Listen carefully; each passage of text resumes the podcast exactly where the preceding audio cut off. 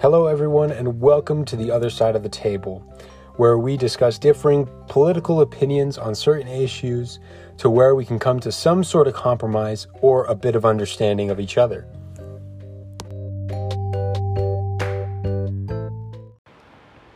All right. So we're really excited. We have Jon here today, and we're going to be talking about gun control, whether it is worth it, whether it's not, um, kind of the pros and cons of owning a gun, and hopefully Jon will be able to give us some good insight um, onto his personal views and um, the views of some people that may share some beliefs. Um, so, Jon, if you wouldn't mind going ahead and sharing your personal beliefs on gun control. Yeah, um, happy to be here. Um, my my personal thoughts. I think that the modern definition of gun control has gone a little too far.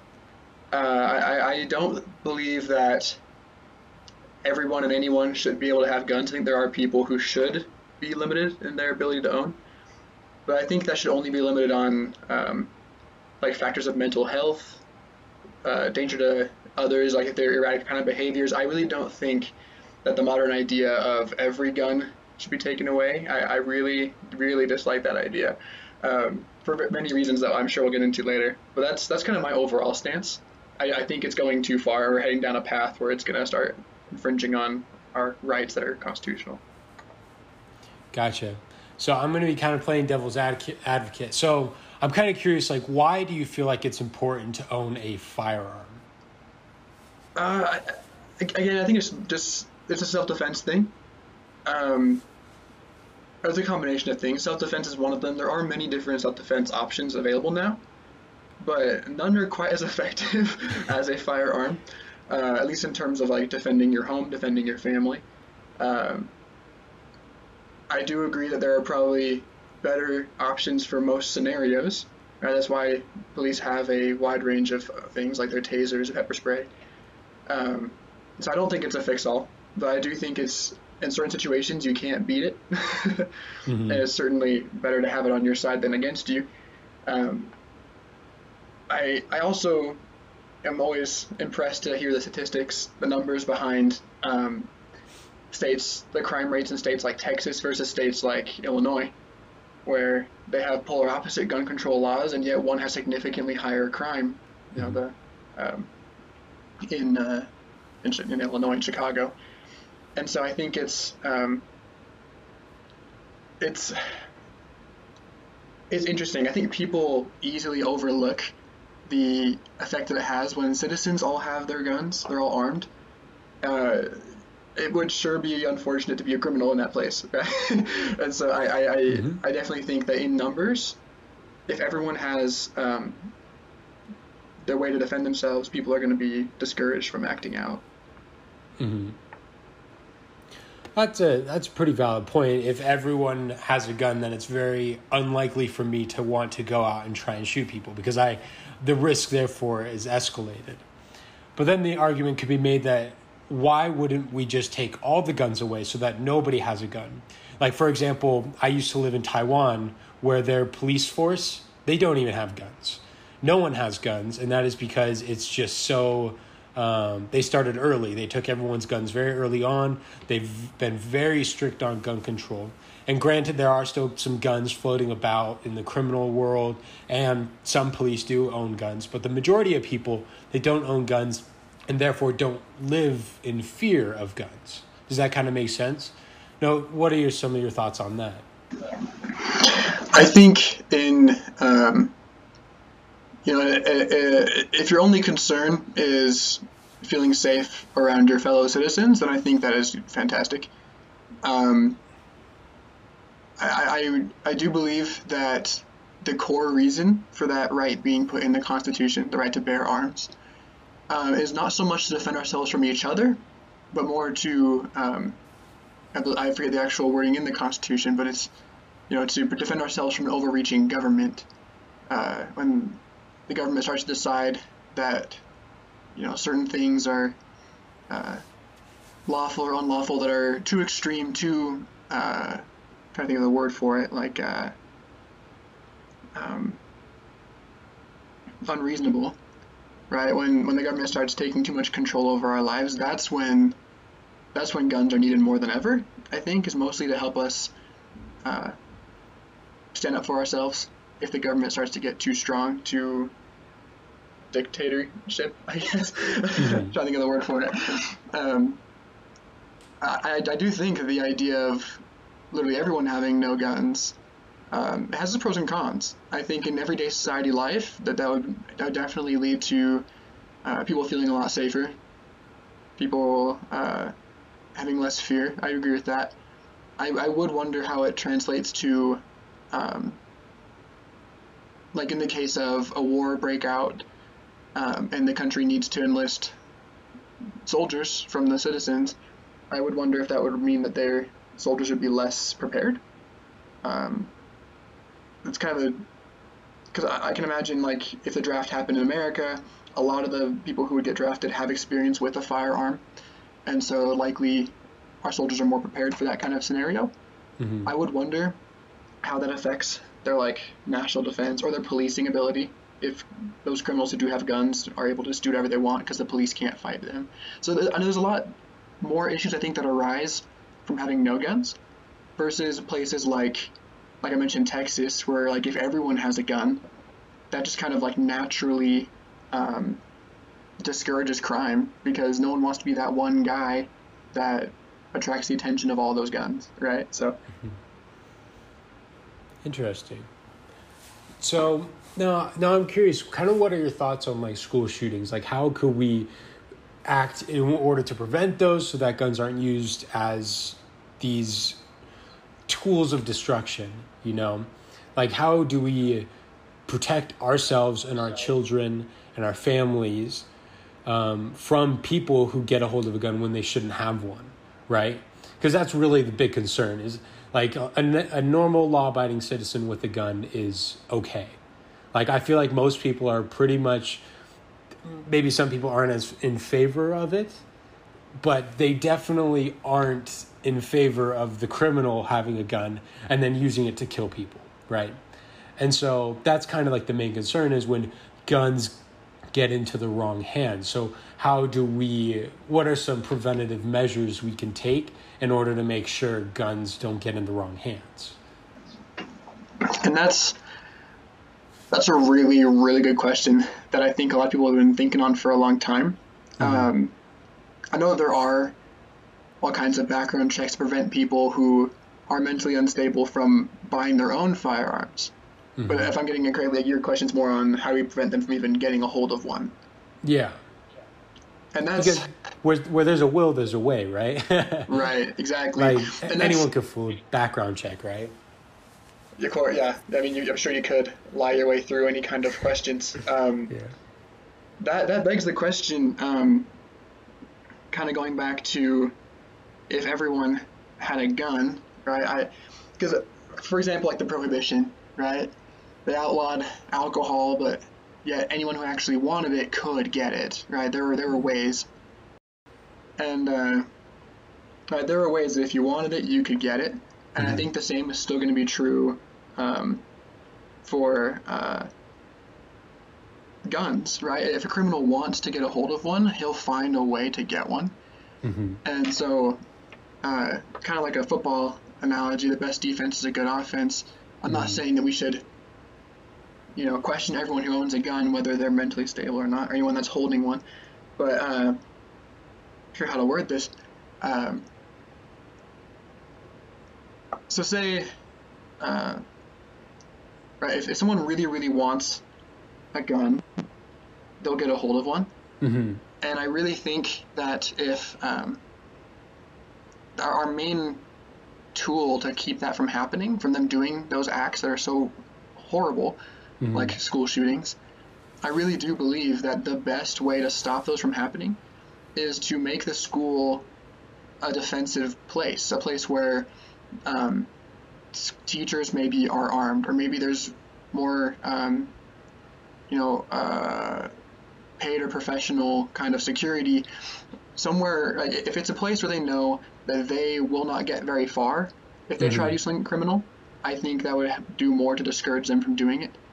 Mm-hmm. Um, I think the opposite effect is what I think gun-free zones have the opposite effect, right? If there's a if there's a gun-free zone, like a gun-free school area, like most schools are now, public mm-hmm. schools are majority uh, gun-free zones. I really think that almost encourages someone to do something criminal because if they if they think they can do it with little chance of getting caught or little chance of like being shot back at, mm-hmm. they're gonna feel a lot more confident doing it.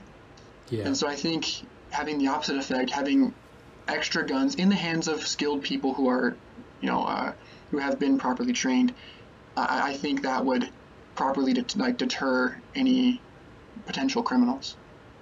Hmm. Sorry, that was a really wordy way to put it. That's pretty interesting because I've heard this argument before, where if um, if we tell criminals that this is a gun-free zone, or we just tell regular kids who may have mental issues that this is a gun-free zone, they know that if they show up there with a gun, they won't be met with force, right? Until after the police arrive, but by then already there's a lot of damage to be done. Um, but then you say to any teacher or responsible adult on campus that they can carry as long as they are follow all the laws abiding um, abide by the laws of concealed carry or carrying a firearm then the, the shooter then thinks oh well i don't know if anyone's armed so if i walk into any certain classroom it's a possibility that i might get shot right before i'm even able to do any harm um, but my fear with that is is that let's say we put the a gun in the hands of a teacher, and um, obviously there's very there's differing degrees. Like obviously, I'm sure you were a Boy Scout as well, um, where we kind of grew up around a firearm. We were taught how to use them. We got awards if we were able to hit targets at a certain point. Um, so we're we're comfortable enough with guns, but people who don't have that same experience might not be as careful with a gun, and especially in a, a close vicinity of children's, that's a big concern for a lot of parents, right? Right, like, right. I love my teachers in high school, but I don't know if I trust one. I don't know if I trust any of them to carry a gun to protect me, right? Like, sure, yeah and so that's kind of where my concern is is that if we put a gun in a classroom with kids um, it's a possibility that it might turn into a different hazard you know? Now a kid no longer has to take a gun from home now he just has to overpower the 40 pound english teacher right? Right right. Yeah that that definitely poses a new set of um, struggles and that's that's where like yeah uh, there is like another theory around it where you could um, have like paid or professional security, mm-hmm. or because um, like every high school has like that that officer, like every every high school, public high school, I think in America now has like one police officer that's there every day. Yeah. Um, but that that one police officer really just discourages um, any poor behavior right, in the front office, which is usually where they're at, right? Yeah. Uh, so there, there's there's the one idea of increasing that presence, which I know mm-hmm. people get scared of because you mentioned a minute ago, right, that the idea of bearing arms is meant to help protect us from an overreaching government, mm-hmm. and so that kind of begs the question of putting putting extra government armed officials in schools that are good or bad, and that's that's where the, the lines get blurred. You know, gun control is one of those things that isn't black or white. Yeah. Um, as for arming teachers, I, I would agree that probably not every teacher should have a gun, but I, I, definitely think that if um, if there were a select few, or mm-hmm. um, you know, if it was an encouraged thing, like if that might even be a, a really impressive way to hire uh, our ex-military individuals across the country if they were encouraged to enter teaching positions because they have been trained in using firearms and stuff. Mm-hmm. And, that would be a really safe way to protect our our children. That's a that definitely is a hard question with schools. Uh, yeah, that's why I, I think I, I, think one of the cure cure all solutions, um, as hard as it would be, would be just like a general change of um, I don't want to say culture, but just mm-hmm. like the the voice around our country towards guns. Mm-hmm. I think if people were taught, kind of like you said before, like when we, while we were when we were young, we were uh, Boy Scouts, and so Mm-hmm. we were taught to respect the gun, to handle it properly, taught to always aim it away from people. Mm-hmm. Um, I think if that was more common, if people were raised up with a greater respect for firearms, better understanding what it is they're actually capable of, and how much control you have over that gun, Mm-hmm. um, I think people would be less afraid of it. Mm-hmm. And um, I, I really think that would do wonders towards, um, like you said, like in the home. If a child is able to get a hold of the gun, Mm-hmm. uh, that that probably means that whoever owned the gun in the household did a poor job of properly locking it away, Yeah. or properly teaching that child how dangerous that gun is, how permanent the effects are that a gun can have. Mm-hmm. And so I, I really think that starts in the home. I think that was someone's, I don't want to say fault, but overlooking um, the importance of teaching their kid that. Yeah. I don't know. What are your thoughts on that? To be honest, I totally agree with you because when I, I mean, my grandpa was a Marine, my dad was raised as this child of a Marine, so you can imagine how familiar he is with weapons and, um, and so it's it's definitely very interesting because when I was raised, my um, dad and grandpa would always say like, if you point a gun at something, that means you're intending to shoot it, and that means if you point as a, at a person, you're intending to kill that person and and so I've always like had great reverence for firearms because you always need to be careful, right? And so I was always taught to be careful. And my dad, he locked up his guns. There were two that weren't, but he locked up the ammunition. And so even if I did get a hold of the guns, I would have no way of firing it unless I went out and bought ammunition. Um, and so I've always been very careful around guns. But it's really difficult because how do you educate an entire country on the proper use of firearms, especially when half the country doesn't even want to own one? Like, I, I mean, you just think about how like sex ed is taught in high school and in middle school, and how much it's controversial, even though Right. like it's, it's just basic human biology. You need to know how your body works and especially in high school you need to you need to be careful right and um, and so you just think about how controversial that education is and then you bring in education of guns. How do you implement in that, that in families? How do you how do you properly have how do you have a father or a mother properly teach their children how to be careful around guns? And how do you i would say how do you require it? How do you mandate it? And the, the answer is you kind of can't. You just have to trust that the parents do their job right? And so that's Right. the whole gun control idea comes about is because a lot of people recognize they can't control what's being taught in the walls of someone's home but they can control what comes out right what is outside and so that's kind of my thoughts on gun control is that it's not so much like edu- proper education and starting within the home is definitely where proper gun handling comes from, right? Like teaching a kid properly and then making sure your kid's needs are met and they're not being bullied and they're mentally healthy or at least getting help. That is how you prevent it, but it's so difficult to control that. And so I, I feel like there do, there does need to be more that's done on the outside to where guns aren't as commonplace to where you can bring them in willy nilly everywhere, um, but also have people trained to protect others, right?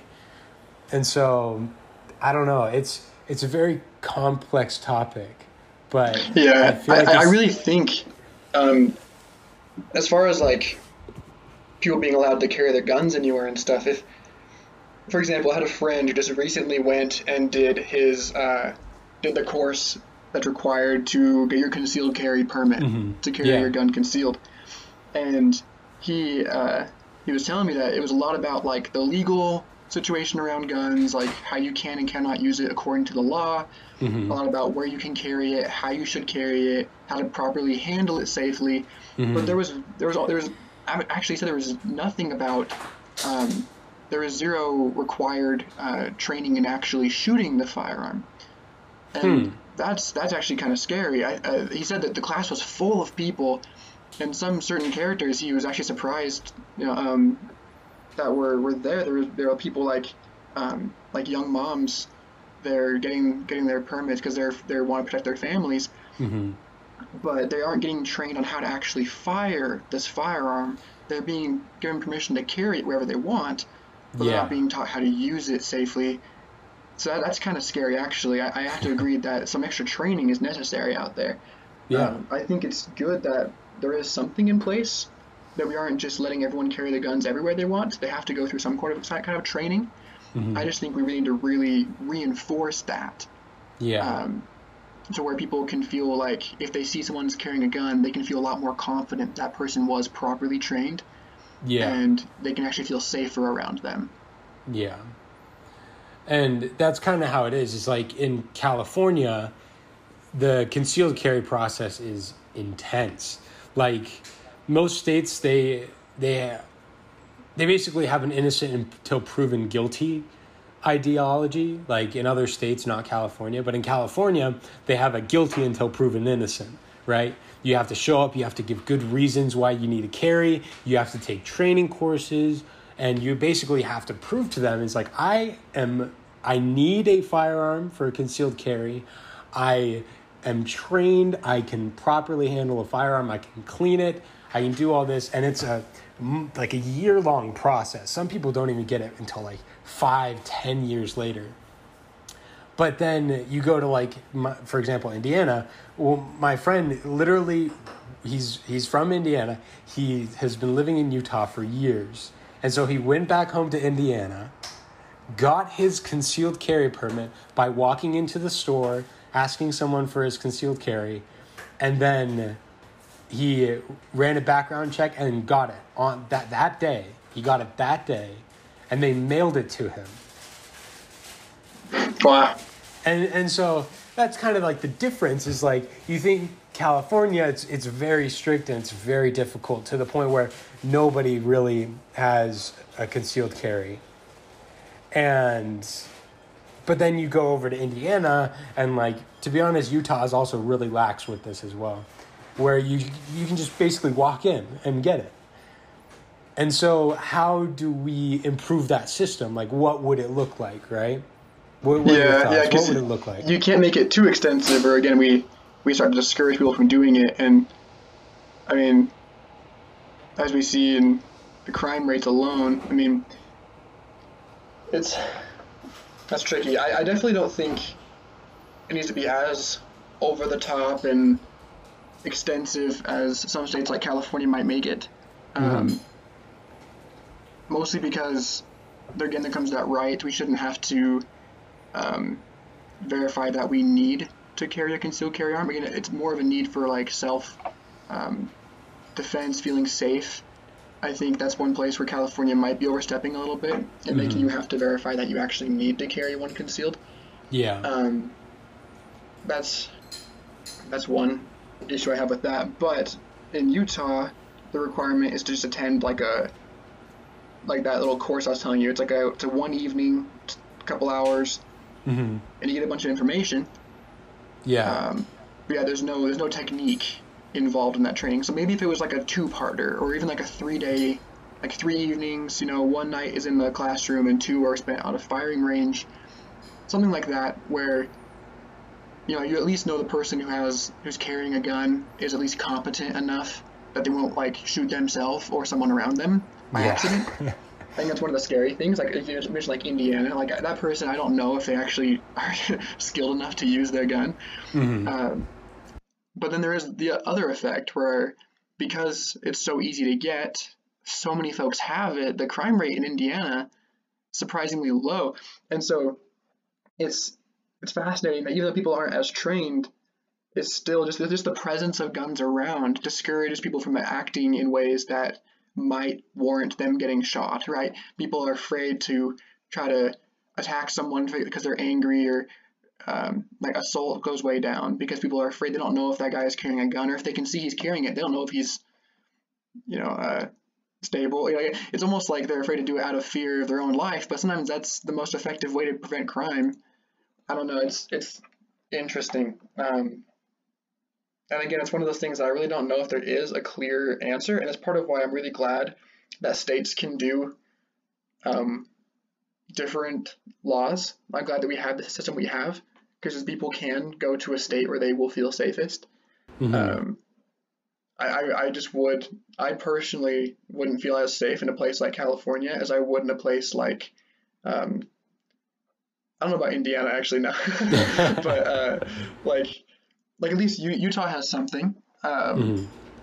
I believe Texas is similar to Utah in their requirements, but uh, yeah, that's just it's, it's very strange. I don't know if there is a, a one answer fix all to this problem.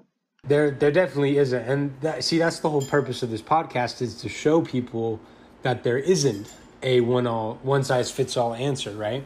Because, like you said, Indiana is has a very different demographic than California. Like California crime rates are a lot higher, and it could be boiled down to like population density, and it can also be boiled down to California just doesn't have as many guns. It, it's so difficult to pin the problem on one thing, right? And so that's kind of like the whole purpose is like as we kind of talk about it, we're thinking about solutions that could actually provide some sort of benefit, right? Because I, I totally agree with you that a, a system more like Utah is it's kind of like an in between from like the Indiana and the California to where you have to actually learn, you need to be trained um, to get your permit, but it's also not like it's too extensive. It's not like under like it's just like right in the middle. I feel like like you said, we should be training people how to use their firearms, how to protect themselves from um, how to protect themselves from let's say like I don't know, a burglar. Like how how do you properly handle that situation? Um, and how to properly fire a gun right? Yeah.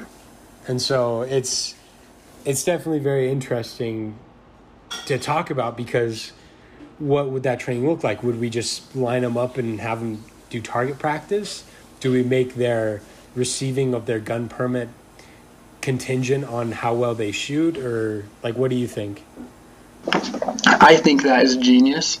Um, personally, like something as simple as that. Like if they can prove that they can hit the target they want to hit from a said range, um, I would I would feel infinitely more confident being around those people. And frankly, it's not that hard to do with some practice. Mm-hmm. Um, having shot firearms, when you first start off, it can be a little bit tricky. But once you get some practice with with the firearm of your choice, it's very easy to get proficient with using it properly. And I think that's the scariest part. People go and they buy a gun, they buy 10 bullets, and they just leave them in the gun for years. They never they never take it out to shoot. They never take it out to practice. Mm-hmm. Um, so when the time does come, they either aren't confident enough to use it, and by pulling it out, they actually endanger themselves, making mm-hmm. them a mm-hmm. target, or they the moment comes and they are overconfident and they mm-hmm. pull it out and they start shooting and they miss and hit people who are innocent. And so I really think practice is got to be required somehow. Mm-hmm. So, what would you think about this? Like, let's say for a concealed carry permit, because that's what everyone kind of gripes about is having a gun and no one else knows you have a gun, right? Right. Um, for like a concealed carry and um, like basically to own a gun you basically have to um, what kind of what I'm envisioning is like a store that is also an indoor gun range, right? Or a gun range. To where you take the gun that you want, you can purchase it, and then basically you practice over like a month, two months' time, probably like once, twice a week. And then they kind of train you on the proper use of a firearm, um, how to clean it, how to take care of the gun. And then after you pass like a certain shooting test to where you get like a certain score to where you can prove, yes, I know how to fire a gun. I may not be an expert marksman, but I can at least fire it. and hit a target generically, and then after that, the gun is then given into your full time care. Does that kind of make sense? I can see that, and that's that's um. I don't I don't mind that idea. I, I definitely think that maybe the process might still be a little bit too long, but I, Yeah. I you touched on one thing that really um, I find very interesting is training them on how to clean their gun. Mm-hmm. That that's some of the most unfortunate news to hear is when someone um, injures themselves while cleaning their gun because they didn't know properly how to do that. Yeah. Uh, I think that's one thing that is overlooked a lot. People aren't trained on how to do that. Yeah. Uh, so I do think some extent some like more extensive training on handling, caring for, and shooting the firearm should should be necessary. I, I don't know that it needs to be crazy extensive. Um, I think making them go as many times as they need to until they hit the mark you mentioned. But Yeah. I do think that if someone is proficient and they can hit the mark early, they shouldn't have to do two months of shooting range. Gotcha. But that, that's just my preference. I I really I really like the idea of people just getting as much training as um, makes sense, and I, I it's hard because a lot of folks don't go and practice with their firearm beyond um, you know the going out with buddies or something like no not many people go out routinely to practice with their firearm that they purchase mostly because of like the hassle involved. Like, oh, I have to have to clean it afterward, and I have to buy more ammunition, and I mean, it's so expensive now. And Mm-hmm. I really think people should be warned of those things up front. Yeah. And if they aren't willing to commit to that um, long-term commitment, Mhm. if they aren't willing to take the time to take it out and to go shooting and to pay for ammunition when they do, I don't think that person's ready to handle a firearm. I think people should expect to take it out every now and then and get used to using it. Mm-hmm.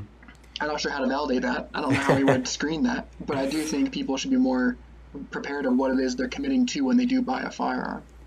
Yeah, I I totally agree. And then it just it, like we've we've gone full circle to where now we're talking about how do we properly educate people on firearms. Right. and um like I think this is the one thing that California does do right is they actually require you to take a test on your firearm. And so like when my dad applied for or when he bought his SIG Sauer P226, it's a handgun and it's probably one of the most common models. It's relatively inexpensive, it's very nice, it lasts a long time. Cops and military officers use them because they're very reliable. Um, he actually had to take a test where he had to basically explain how to take it apart and to clean it properly, kind of the basic procedure on how to do so. And then there was a, a background check that was run. And so not only did he have to pass the test, he had to pass a background check. And then we can get into the eight month cooling off period that he had to go through. And that was annoying, but annoying for him. But I feel like it should be important that as you go and buy a gun, you already know kind of the risks involved and how to, excuse me, how to properly take care of the gun, like how to how to store it, how to clean it, how to shoot it, um, and I feel like that should. I, I personally feel like that should be someone's personal responsibility. Um, but then again, we're talking about law abiding citizens going and purchasing a gun. What would that look like? I mean, if people go and try and fraudulently buy a gun, that's a whole different story. Right, and that's I, I really don't think that there is a system that can stop that from happening. Mm-hmm. I know I keep using the prohibition as an example, but like it's it's one of the only other times in our country's history where we we hard outlawed Mm-hmm. such a common good, and Yeah. people still found ways to get it. And guns are a common good now. Um, Yeah. You can take the gun sales the last year; as they've spiked like crazy because people are, want to defend themselves. Yeah. And so I really don't think limiting the purchasing is a good idea. I just think we need to require extensive training on top of it. Because you're right, people people will get a hold of it if they want to, and you're right, people who want to skirt around the training requirements will find a way to buy a gun without going through them. yeah. But I, I do think they'd be less inclined to use that gun for nefarious purposes if they know that every bystander to their crime is also carrying their own gun. Yeah. You know, so like if you were to go rob a bank, I, I feel like someone who wants to go do it in California is going to feel a lot more gung ho because they know there's not anyone there who's going to feel tough enough to try to stop them while they're Yeah. carrying a gun because no one else there is likely to be carrying. But if you were to try that in Texas, I'm willing to bet as soon as you tried, kind of the people in that bank would pull them on you. You know, like people are so so willing to defend each other. And Yeah. I think that when we equip our citizens properly, crime crime does go down. There's evidence to that. Yeah. Yeah, I'm I, I'm really interested to see all that um, how the the change in gun control happens throughout um, history because I mean we've seen great strides on by politicians to try and ban guns like you hear it from the Democratic Party, you even hear it from some Republicans where they feel like there needs to be a change made.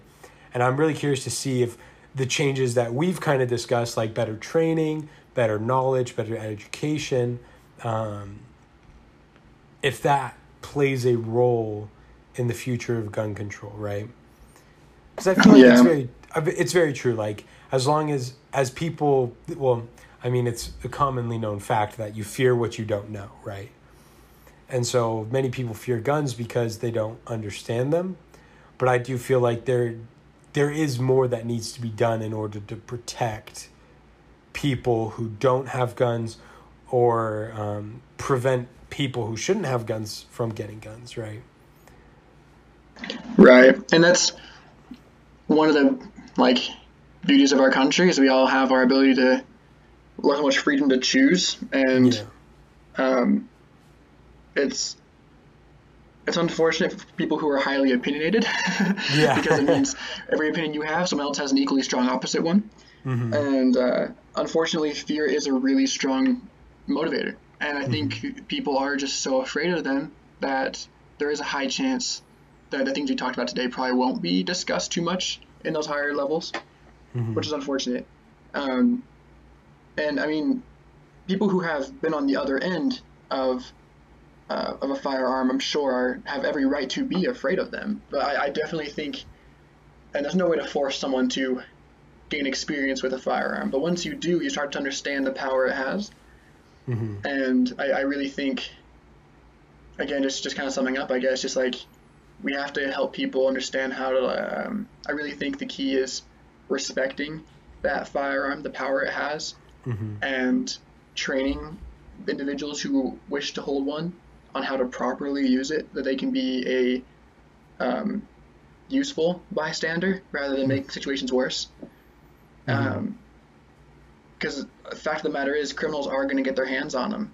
And I really don't think that taking them out of our ci- law-abiding citizens' hands is the recipe. I really don't think that's the answer. Yeah, I I I would agree with that. Is um, it's it's really hard to advocate taking some. Well, I mean, people have been trying to take guns away from American citizens for years and years and years, and it always comes back to if a burglar come burglar comes into my house with a gun and is willing to kill for what he's trying to steal there's no way that the police can get there in time, especially if you're in a, a rural area and the police have a lot on their hands already. And so that's kind of always been the main reason is that the best self defense is the best defense is self defense, right? Is to protect yourself and not to rely on anyone else to protect you. And um, then there's all more arguments on what that looks like. But I, I would agree that education and better training is definitely a good solution to a problem that has many, many, many sides. Yeah. But yeah, it's it's gun control has always been a very interesting topic to me because, I mean, I'm I'm kind of right down the middle on it. Yeah, yeah, like Like- it's it's definitely something that should be controlled to a point, yeah, but it definitely shouldn't. Guns guns should never be like withheld from qualifying the citizens hmm um, just because the state doesn't want them to have one. You know, like that's Yeah. that's the opposite of what the law was made for. And so it's it's fascinating. I, I definitely and there's a whole other aspect of like limiting what kinds of firearms are Mm. allowed. And that's the whole other tangent that I'm sure we could talk on. But um, it's it's fascinating to me learning about different laws states have in place, like stand your ground states, like like Utah is one of those, Mhm. where if someone threatens you in a place where you have in a public space that you have the right to be in, then you have a Mhm. right to defend yourself, defend your right to be there. Whereas there are Yeah. states where it's the opposite. I believe um, Oregon is the opposite. I forget what the law is called, but it's if someone is threatening you, you're obligated to run away Uh-huh. basically you you aren't justified in defending your stance. You're, you're expected to run away, and if that doesn't work, then you can fight back. And I just feel like there's too much risk. If my life was in danger, um, the odds of I'm not a very fast guy, and so I feel like the odds of me being able to run away and, and succeed in that, I feel like it's more just putting myself in more danger. And so there's all kinds of laws on those to consider, and it's a very wide spanning topic. Yeah, I mean, we could talk for hours and hours about it, but I think what we've what we've already discussed is like kind of the key point, and it's like, well, basically the point that keeps being brought up is like, how do we protect schools? How do we protect people who shouldn't have guns? Um, but I I I definitely agree that this is a very long topic, and I, I, didn't know that about Oregon and Utah, the differences between those two laws. So I'll, I'll have to look more into that and get back to you on what I find because I, I find that really interesting. Yeah, yeah, there was uh, a video, one of the recent riots, a guy on a motorcycle comes up next to a guy in a car and pulls a gun, and the guy in the car hits the gas and tries to drive away, drives into an intersection. But Uh-huh. because he was in one of those states, you're not allowed to defend yourself. Your your general, um, your obligation as a citizen is to try to escape the danger Uh-huh. and that, that's meant to prevent unnecessary death, which I understand the motive of the law, but I think if if that um, that citizen had the right to defend themselves, right, I, I think that they they would have been safer to try to stop the threat rather than try to run away from it. Interesting. Yeah, I, yeah, it's it's interesting the differences. Because I mean, I, I was in the same boat. It's like if someone pulls a gun on me, like I'm, I'm either gonna get the heck out of there, but I should also have the right to defend myself. But I don't know. I I like you. I understand why that would be in place, to prevent from like wrongful, um, what's that called? Basically, defending yourself against something that really didn't need to be defended of. Right. Yeah. Yeah. Yeah. Because there's all kinds of, like I said, there's there's no black and white when it comes to Yeah. guns. It's always gray. It's always scenario specific. There's never a one idea that applies to every situation. Mm-hmm. And that is one of the scary things about it. It's such a complex idea, and I don't think people totally understand that. I think a lot Yeah. of people think that there is a one solve all question, and that's mm-hmm. where I I love we're able to have this conversation because I think a lot of people aren't having these conversations, and they don't realize mm-hmm. how how convoluted this is. This this topic. It's it's difficult to find an answer.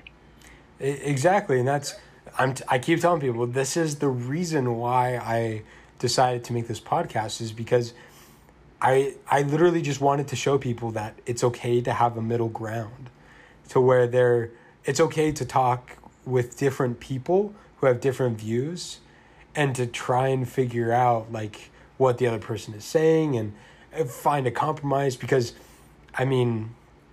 I don't know about you, but my Thanksgiving dinners are always very entertaining just because of the politics.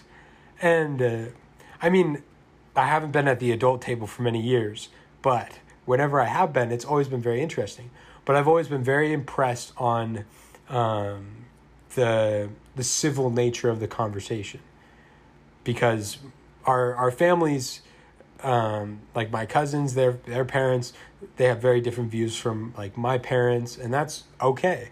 And they accept that, and they're okay with it. And obviously, sometimes it's not always as civil, and arguments break out. I mean, they are siblings, of course, but um, it's important to have these conversations so that you not only understand your view a lot better, but you also understand another person's view and can therefore make more accurate judgment decisions that benefit both you and them, right?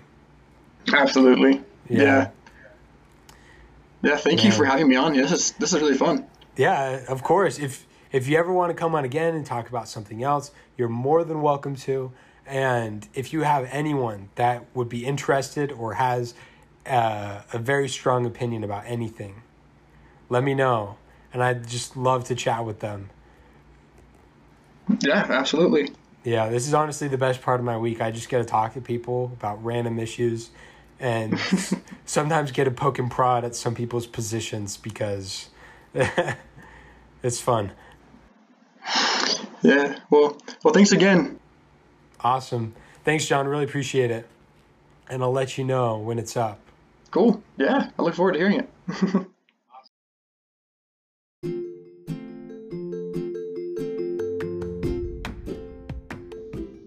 Thanks for watching. Come back for more episodes later in the week.